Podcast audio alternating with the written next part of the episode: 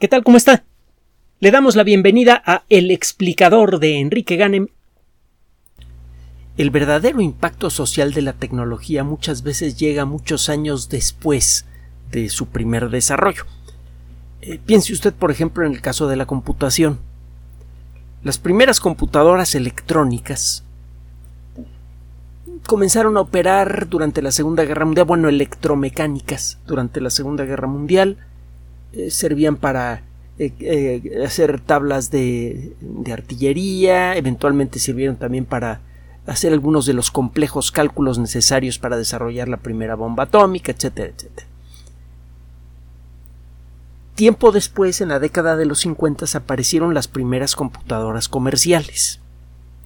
Hay toda una historia sobre cómo las computadoras de la firma Univac permitieron anticipar con eh, precisión asombrosa los resultados parciales de las elecciones que llevaron a, a Dwight Eisenhower al poder.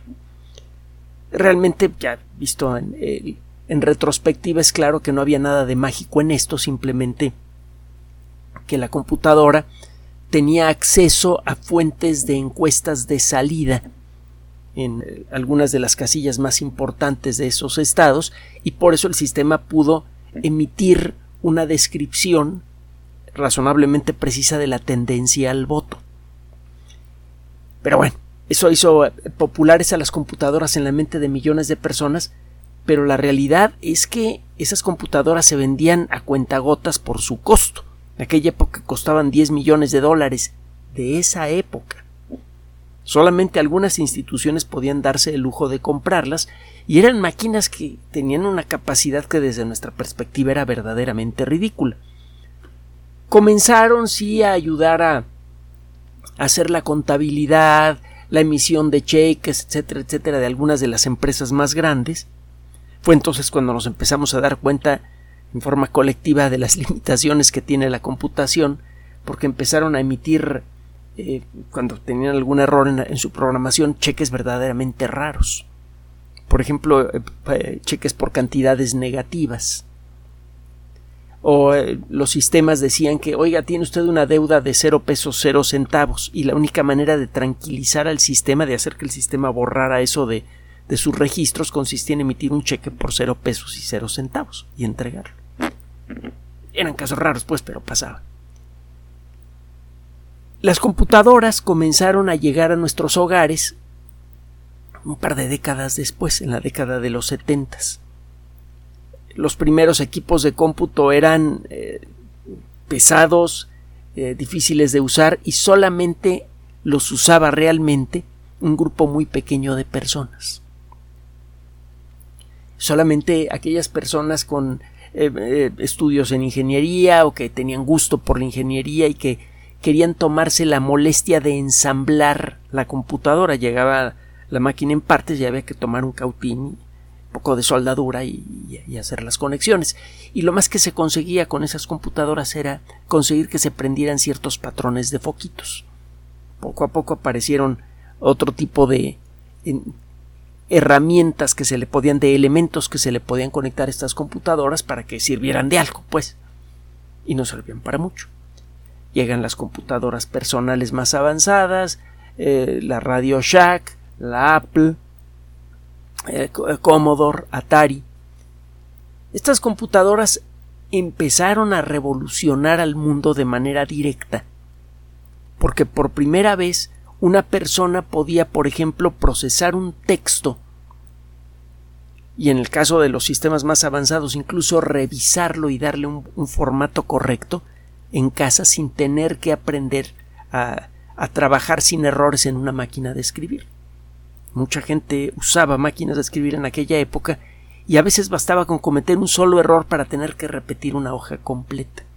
Para cierto tipo de trabajos no se valía, no se valían las correcciones.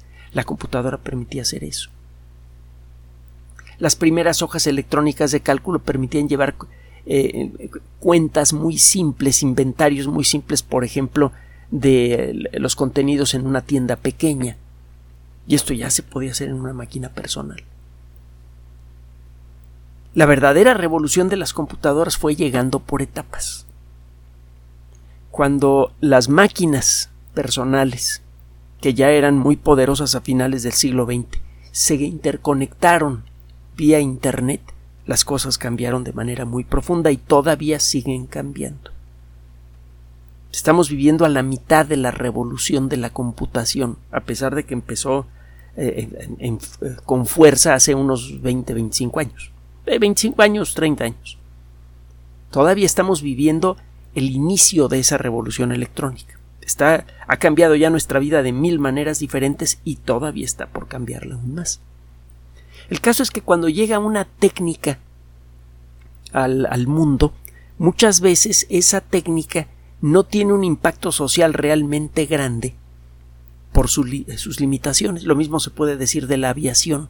La aviación nace en los primeros años del siglo XX, pero no fue sino hasta varias décadas después que empezó a tener un impacto social positivo real. Digo positivo porque en la Primera Guerra Mundial se usaron aviones, no fueron muy muy efectivos que digamos como armas de guerra, pero bueno, ya, se podían ver aviones eh, en el cielo en gran cantidad. Pero los primeros aviones de pasajeros que comenzaron a ofrecer servicios de larga distancia, algo que comenzó después de que comenzó en forma después de la, de la Primera Guerra Mundial, em, produjo, empezó a producir cambios importantes en la forma de vida de muchas personas. Una tecnología no revoluciona al mundo, sino hasta que empieza a cambiar la forma en la que vive una fracción importante de la población humana. Las primeras vacunas lo mismo, primero eh, se hacían algunos pequeños experimentos, luego se empezó a vacunar a la población de algunos países en donde se descubría la, la tecnología y no fue sino hasta después que la vacunación se empezó a extender en forma universal y eso vaya que cambió de forma muy profunda el funcionamiento de la sociedad humana. De arranque extendió el promedio de vida casi al doble de lo que era en su época. Y ha seguido mejorando todo el, el promedio de vida gracias en muy buena medida a las vacunas. Le cuento todo esto porque hay tecnologías que han llegado a nuestra, bueno, que, que han aparecido en el mundo de la electrónica eh, hace ya varios años, que ya han tenido impacto social importante, pero que no han tenido la oportunidad de revolucionar en forma profunda nuestras vidas, porque todavía no llegan a las manos del ciudadano promedio. Está el caso, por ejemplo, del reconocimiento de patrones. Por mucho tiempo se pensó imposible enseñarle a una computadora cómo reconocer patrones. Por ejemplo, cómo tomar 10.000 imágenes diferentes de 10.000 vasos diferentes, algunos muy simples, otros de diseñador, etc., y que la computadora, al analizar las imágenes, pudiera decir esto es un vaso. Se consideraba imposible aun en el caso en el que el único objeto en la imagen era el vaso. El reconocer un vaso en una fotografía llena de toda clase de triques era de tan ridículo nadie, nadie lo mencionaba inicialmente. A nadie se le ocurría la manera de conseguir esto. Esto comenzó a cambiar gracias al desarrollo de las técnicas que ahora conocemos colectivamente como inteligencia artificial. Esto sucede en la década de los sesentas los diseñadores de las técnicas de inteligencia artificial se dieron cuenta que se podía conseguir un comportamiento parcialmente, entre comillas, inteligente de una computadora, apelando a técnicas estadísticas. Es así como funciona la mayoría de la inteligencia artificial. Por ejemplo, lo hemos comentado, herramientas como ChatGPT lo que hacen es predecir cuál es la siguiente palabra más apropiada durante la construcción de un texto. Para esto es necesario entregarle la mayor cantidad posible de textos en un cierto idioma al sistema para que a partir de eso pueda anticipar lo que, lo que debe poner en un texto. ChatGPT no entiende lo que está escribiendo, no entiende el significado de las palabras. Simplemente está generando eh, y escribiendo patrones. Lo mismo pasa, por ejemplo, con los sistemas de reconocimiento facial. Eh, una cara humana tiene ciertas regularidades que se pueden reconocer con técnicas estadísticas. Por ejemplo, la distancia entre pómulos eh, eh, puede variar entre una persona y otra, pero no puede variar demasiado. Sobre todo si usted compara esa distancia con la distancia que hay entre otros elementos de la cara humana que no pueden ser afectados de manera efectiva por la cirugía plástica. Hay partes de la cara que no se pueden eh, afectar de manera importante con cirugía plástica, no sin que se note. Usted puede entonces entrenar un sistema de cómputo a reconocer ciertas regiones de la cara y al medir las distancias entre esos elementos, se puede obtener un promedio, un gran promedio de los números que describen a la cara de una persona y eso es lo que le permite a un sistema reconocer la cara de alguien. Cuando un sistema de este tipo logra reconocer a una persona en una multitud, lo hace de una manera no inteligente. Parece inteligente el comportamiento, realmente no lo es. No, no ocurre exactamente el mismo fenómeno que pasa cuando usted reconoce la cara de un familiar que está eh, eh, saliendo de una estación de tren en medio de una multitud. Pero bueno, el caso es que el resultado de ese comportamiento parece inteligente. Y es así como ha funcionado la inteligencia artificial hasta el momento. Va en esa etapa la inteligencia artificial. Y a pesar de tratarse de una etapa muy básica, muy simple, la inteligencia artificial ya ofrece resultados espectaculares. Los sistemas de reconocimiento facial, por ejemplo, se están utilizando en, muchos ambientes para eh, reconocer a una persona en un aeropuerto y permitirle el paso si se sabe que esa persona ya se registró, para detectar a personas que son buscadas por las autoridades en una multitud, para multar gente, esto está pasando en China, que se cruza la calle cuando no debe. Total, los sistemas de reconocimiento facial ya se encuentran por todos lados. E incluso con, en forma muy limitada existen en sistemas portátiles. Hay sistemas de inteligencia artificial de reconocimiento eh, facial que operan en algunos teléfonos celulares eh, avanzados, pero estos sistemas tienen muchas limitaciones. Como sistemas para reconocer a alguien no funcionan muy bien, es necesario siempre mirar a la cámara con un cierto ángulo, de otra manera el sistema se puede confundir fácilmente. Los sistemas de reconocimiento facial también se utilizan para sistemas de juego, para reconocer a un jugador. Y empiezan a utilizarse para acceder a cuentas bancarias en línea. El problema es que los sistemas realmente buenos para reconocimiento facial necesitan de equipos grandes. Los sistemas de reconocimiento facial que operan con la cámara web de una computadora no son muy buenos. Pueden no reconocerlo a usted o pueden reconocer como usted a otra persona. La probabilidad es baja, pero existe. De hecho, eso pasa desde hace tiempo con los lectores de huellas dactilares que hay en muchas computadoras. Y los, los hay desde hace mucho tiempo. Le, le he comentado, esta máquina que ya tiene sus años, y no pocos, es desde 2007, tiene una, una ranurita por la que se supone tiene usted que pasar su dedo para que el sistema reconozca su huella dactilar. Nunca lo he usado. Yo sabía en aquella época que el sistema podía tener eh, hasta el 10% de error. Es decir, que en el 10% de los casos podía ocurrir una, un error en el reconocimiento y no permitirme el acceso al sistema en, una de, uno de cada diez intentos o en uno de cada diez intentos una persona diferente podría tener acceso a mi sistema. No eran, eh, no eran herramientas muy confiables y por eso esos sistemas de reconocimiento no se hicieron muy populares, excepto entre personas que les gusta mucho jugar con la tecnología sin entender sus limitaciones. Si hay gente que, utiliza su lector de huella dactilar para eh, desbloquear su computadora, tenga cuidado con eso.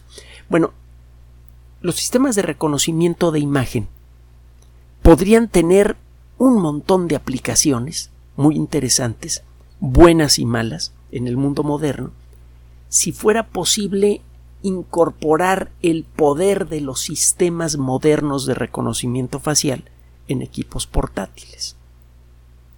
Podría, por ejemplo, me estoy inventando una de, de 10.000 aplicaciones, eh, reconocer usted con la ayuda de su celular a una persona desconocida que lo va a buscar a un aeropuerto.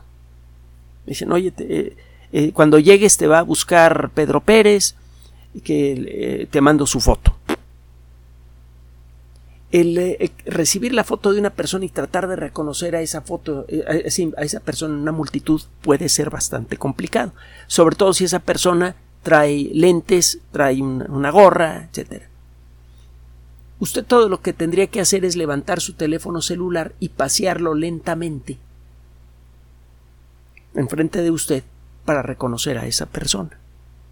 Los eh, sistemas de seguridad, por ejemplo, los policías de a pie podrían reconocer más rápidamente a una persona buscada utilizando ese tipo de equipos. Y desde luego, en un eh, país que tenga un, un gobierno distópico, eh, los agentes del orden podrían reconocer rápidamente a la gente indeseable en la calle, incluso si va disfrazada.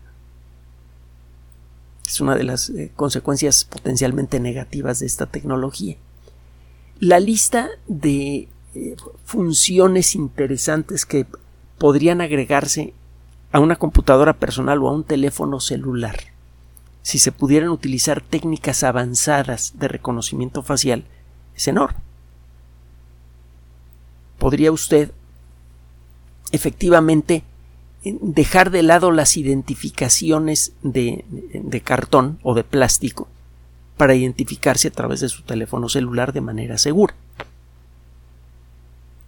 Esto podría permitir la creación de un documento único de identidad que podría actuar como pasaporte, como nuestra credencial para votar aquí en México, como la credencial de la tercera edad, como, como cualquier credencial. Una credencial única. Esto tendría desde luego cosas muy positivas y cosas muy negativas, el poder identificar a cada persona del mundo con un documento electrónico de identidad eh, eh, genera muchos riesgos sociales. Uno de ellos, desde luego, es el de, eh, el de que una persona sea identificable en cualquier momento y de manera perfecta, segura, y eso tiene malas consecuencias, por ejemplo, en el caso de sistemas en donde, eh, en donde el sistema de justicia no funciona bien, donde hay abusos con la justicia, en sistemas en donde se, se puede perseguir a una persona para acosarla sin que se pueda esconder. Si esta información cae en manos de un acosador, si cae en manos del crimen organizado, pues ya se imaginará. Total, una tecnología que permitiera un reconocimiento facial avanzado en cualquier dispositivo portátil tendría un potencial enorme para bien y para mal. Sería una tecnología revolucionaria. Por el momento, le digo, esto no se, no se había podido hacer. No tanto por la cantidad de trabajo de cómputo necesario para poder realizar el reconocimiento mismo un teléfono celular eh, simple,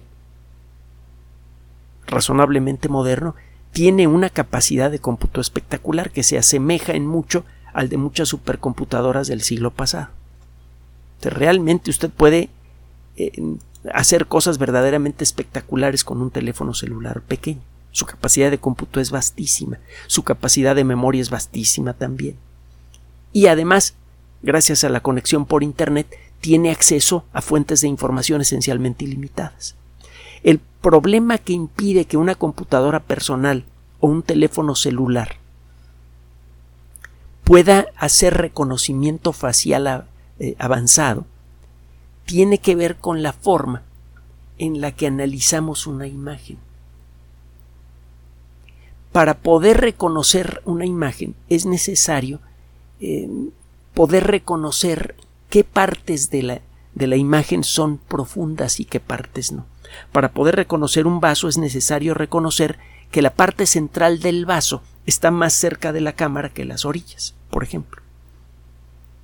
Para poder reconocer con éxito la cara de una persona en cualquier ángulo y en cualquier circunstancia, es necesario que el sistema sepa qué partes de la cara están más cerca de la cámara y qué partes están más lejos. Cuando usted mira hacia la cámara, la punta de su nariz está más cerca que sus mejillas. Esta relación de distancia cambia si usted eh, adopta una, eh, eh, una postura de tres cuartos. Y cambia de nuevo si usted se pone de perfil. El sistema necesita saber esto para poder apelar a las técnicas numéricas que permiten reconocer a una cara. Un teléfono celular en principio no tiene esta tecnología, pero esto está a punto de cambiar. Hemos hablado en muchas ocasiones de varias revistas dedicadas a la, nanotecnología. Una de estas revistas es la revista Nano, que eh, pertenece a la American Chemical Society, la Asociación Química Americana. Muchas de las técnicas avanzadas que permiten la construcción de nanotecnología, de tecnología microscópica o ultramicroscópica incluso, eh, involucran técnicas químicas. Por eso es natural que la American Chemical Society tenga revistas, en plural varias de ellas, dedicadas a la nanotecnología y todas son muy conocidas. Lo que reportan estos investigadores en esta ocasión es el uso de otra técnica que no hemos mencionado todavía, que también tuvo que pasar por varias etapas de maduración antes de llegar a nuestras manos. Las primeras lámparas láser fueron desarrolladas en 1960. Eran cosas bastante elaboradas, eh, requerían de un trabajo artesanal de precisión. El ser técnico capaz de construir y mantener lámparas láser en aquella época era algo realmente eh, algo realmente muy pero muy muy muy bien pagado. Las lámparas láser solamente se podían utilizar en investigación por el costo que tenían. Eh, no se podían utilizar más que para jugar con ellas, en pocas palabras, en forma creativa. No tenían ninguna aplicación práctica.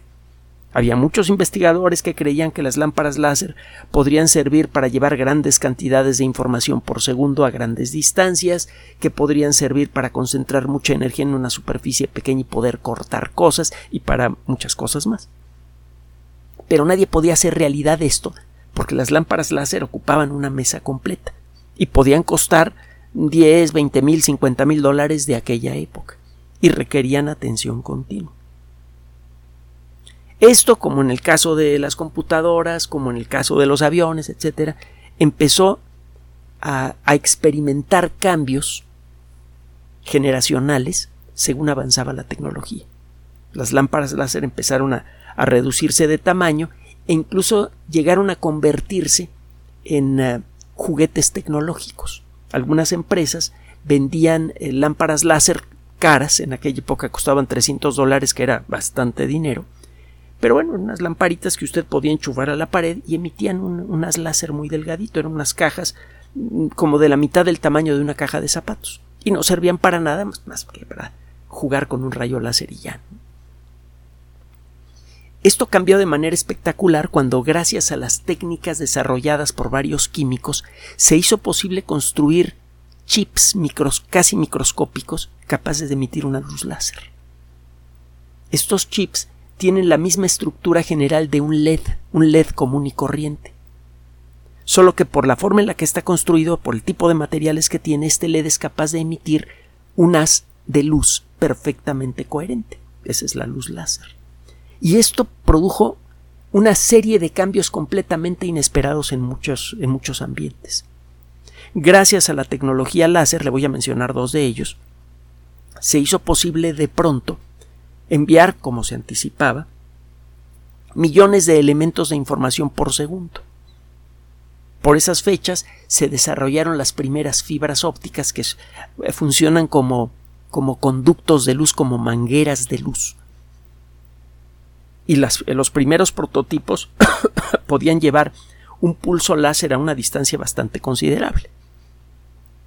Se empezó a hacer práctica la idea de interconectar dos puntos con un cable que en lugar de llevar electricidad llevara luz. Inicialmente esto solo servía para hacer experimentos, pero de nuevo, al desarrollarse la tecnología y al volverse masiva, se empezó a hacer práctico empezar a conectar primero los elementos centrales del naciente Internet. me refiero al Internet moderno porque el primer Internet nació en 1969. Y eventualmente esos rayos láser llegaron a la casa. Las conexiones por Internet eh, que usan fibra óptica son cada vez más comunes en todo el mundo. Es lo que permite el Internet, eh, el Internet de verdaderamente alta velocidad y eso ha revolucionado montones de industrias. Por ejemplo, la televisión y la radio han perdido mucha de su fuerza como consecuencia de la llegada de las emisiones por Internet de audio y de video al punto de que, por ejemplo, muchas películas a veces no se estrenan en salas de cine, sino se estrenan en pantallas de computadora o en televisores inteligentes, vía Internet. Usted puede acudir a salas de concierto vía Internet. Algunas de las grandes eh, firmas de la industria de la grabación, por ejemplo Deutsche Grammophon, le ofrece esa posibilidad. Asistir a conciertos de ultra alta calidad con una vista mucho mejor que la que podría conseguir pagando un boleto caro en la sala de conciertos y escuchar música. No es lo mismo que estar en vivo, pero se parece mucho. El láser también permitió desarrollar a los discos compactos, que cambiaron por primera vez en muchas décadas a la industria de la grabación. Después de tener prácticamente un siglo de existir, la industria de la grabación sufrió un cambio profundo gracias a la llegada de los discos compactos, que permitieron representar la música en forma digital. Esto eliminó los ruiditos, los rayones, las, cosas que molestaban de las grabaciones antiguas, y esto abrió el camino para la creación de formas digitales de música que ahora se transmiten por Internet. eso, eso sucedió por el desarrollo de esta tecnología. La tecnología láser tardó como 30 años desde su origen en, empezar a generar este tipo de frutos porque era necesario crear rayos láser capaces de llegar a nuestros hogares a bajo costo. Ahora están por todos lados. Este ratón tiene, igual que casi todos los ratones que hay en el mundo en la actualidad, tienen, eh, tiene un emisor láser que lee las rugosidades de la superficie de la mesa en la que, en la que trabajo. El, eh, el eh, receptor de Internet utiliza un, pequeño emisor y receptor láser eh, para recibir las señales por fibra óptica y bueno, pues, eh, si usted se pone a buscar en su casa, le aseguro que puede encontrar docenas, incluso centenares de emisores láser en lugares en donde usted ni se imaginaba que existían. Bueno, estos investigadores se aprovechan de eso. Lo que hacen es generar un haz láser con un LED microscópico que en principio podría adaptarse a un teléfono celular y ese haz láser lo hacen pasar por un lente, una lente muy peculiar, que descompone ese haz en 32.000 puntos diferentes. Cualquier cosa que sea iluminada brevemente por ese haz láser, en realidad es iluminada por un arreglo rectangular que en total tiene 32.000 puntos. Usted no vería esos puntos porque el prototipo utiliza láser infrarrojo que no podemos ver. Es el mismo tipo de láser que utilizan todavía eh, los lectores de discos compactos y, eh, otros dispositivos. Hay muchos láser eh, LEDs que emiten luz láser infrarroja. Bueno, si usted se expone a este sistema, su cara queda iluminada por 32 mil puntos. Y gracias a la tecnología LIDAR, que permite medir con gran precisión el tiempo que tarda un pulso de luz en ir y regresar a un objeto cercano, usted puede generar un mapa tridimensional de esos puntos. Como se trata de 32.000 puntos, que son muchos, ese mapa genera un contorno muy detallado de cualquier objeto que esté cerca del emisor, por ejemplo la cara de alguien. Usted puede entonces, con este sistema, eh, generar un mapa topográfico de su cara. Y el sistema puede almacenarlo. El sistema puede, a partir de ese mapa, darse una idea si la siguiente vez que usted se planta frente al sistema, su cara no se encuentra perfectamente alineada. Si usted está mirando en tres cuartos o de perfil, a la computadora, si está usted no mirando a la computadora, sino mirando a, a 90 grados. El sistema puede darse cuenta de esto. Y al leer el contorno de su cara, puede reconstruir el mismo mapa topográfico de su cara y compararlo con el que tiene en la memoria. Y puede en una fracción de segundo reconocerlo a usted con gran precisión. Esto podría, por primera vez en la historia, generar un verdadero sistema de reconocimiento facial avanzado de muy bajo costo que podría ser utilizado en muchos lugares diferentes. Lo que esto podría hacer, por ejemplo, para eh, trámites comunes, como ir al banco, como pagar eh, la tenencia de su carro, impuesto predial, alguna cosa así, es algo realmente interesante. Porque en lugar de tener que llevar un montón de documentos para identificarse usted como usted, bastaría con, con, eh, con que el, funcionario le, le, apunte con una cosa que parece con eh, una camarita hueva a su cara para que el sistema lo reconozca. Entonces, en lugar de tener que llevar copia del acta de nacimiento y copia de no sé qué, de no sé cuánto, que luego cuesta mucho trabajo conseguir, ya ver, las actas de nacimiento, pues hay que ir a un lugar para, para sacarlas o hay que pedirlas por internet y eso a veces tiene sus problemillas. En lugar de de, andar recabando documentos que lo identifiquen a usted, usted solamente en una ocasión hace una identificación documental y a partir de eso los sistemas aprenden a reconocer su cara y lo van a poder reconocer en cualquier circunstancia. Esto podría hacer mucho más expedito y más seguro el acceso al banco el uso de una tarjeta de crédito, etcétera, etcétera, etcétera.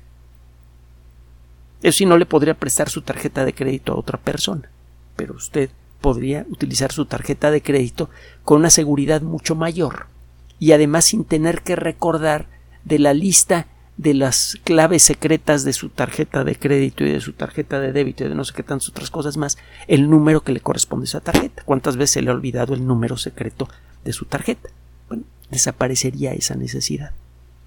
Y eso reduciría los fraudes muchísimo, siempre y cuando la tecnología se use correctamente. Ahora, por otro lado, el ser completamente reconocible en cualquier circunstancia, en cualquier momento, puede ser peligroso. Si hay un acosador, si, cae en manos del crimen organizado, le dejo a su imaginación lo que, lo, que eso puede eh, eh, generarle a una persona también, como le decía antes, en manos de, de un gobierno totalitario, esa información, esa tecnología podría resultar devastadora. El caso es que la tecnología ya está aquí. Este primer, eh, esta primera prueba funcionó muy bien y luego se hizo un segundo prototipo que genera una malla aún más densa. La primera eh, malla involucraba 32.000 puntos. La segunda versión del sistema maneja 45.700 puntos infrarrojos. La cantidad de energía que se necesita para operar el láser es ridícula, el tiempo que le toma al sistema hacer los cálculos necesarios es ridículo también, incluso en el caso de un teléfono celular. Por cierto, y ya para finalizar, este prototipo fue utilizado con una de las imágenes más reconocibles, cuando menos entre las personas que les gusta, aunque sea un poquito, el arte universal. El sistema fue probado con un busto de la cabeza de del David de Miguel Ángel. Y el sistema funcionó eh, en forma prácticamente perfecta. En pocos años, este tipo de sistemas podrían empezar a incorporarse perdón, en computadoras personales y en teléfonos celulares, también en, eh, estaciones de trabajo, en bancos, en eh, tiendas de autoservicio, etcétera, etcétera, o en tiendas departamentales. Y cuando esto empiece a ocurrir, en uno o dos años, de nuevo, nuestra vida va a cambiar. Este es el signo del siglo XXI. El ritmo de desarrollo tecnológico es muy acelerado. Están continuamente apareciendo por todos lados grandes y pequeñas técnicas que pueden cambiar en forma grande o pequeña nuestras vidas. El ritmo con el que están llegando estas tecnologías es tan elevado que a veces de un año a otro ciertas cosas de nuestra vida diaria ya cambian, ya, ya, han cambiado. Este ritmo puede volverse inmanejable para muchas personas y es uno de los peligros que vamos a tener que enfrentar en los próximos años como consecuencia de este ritmo acelerado de desarrollo de nuevas técnicas que no solamente involucran a la electrónica, vienen cambios muy importantes en el mundo de la medicina, cambios muy importantes incluso en las ciencias sociales. Esto, bien entendido, es muy esperanzador. Es claro que el mundo en su, situación actual es insostenible. Nuestra sociedad no puede seguir funcionando mucho tiempo como funciona en la actualidad. El principal motor de cambio en el pasado aunque fuera en forma invisible, ha sido la tecnología y lo sigue siendo en la actualidad. El cambio tecnológico generado por, por la acumulación de estas técnicas necesariamente tiene que cambiar la identidad de nuestra sociedad y es precisamente un cambio de identidad, un cambio en, nuestra, en la naturaleza profunda de nuestra sociedad lo que necesitamos para crear un mundo mejor. Todo está en que estemos conscientes de esos cambios y en colectivo propugnemos por conseguir que esos cambios vayan en beneficio de todos. Gracias por su atención. Por sugerencia suya tenemos abierto un espacio en Patreon, el explicador Enrique Ganem, y en PayPal, el explicador patrocinio por los que gracias a su apoyo sostenemos este espacio. Puede usted descargar gratuitamente estos audios en formato MP3 en Spotify y en iTunes como El Explicador sitio oficial y en SoundCloud como El Explicador. Recuerde nuestras redes sociales de siempre, Twitter Enrique-Ganem y en Facebook Enrique Ganem sitio oficial, El Explicador y los grupos que usted ya conoce. Gracias.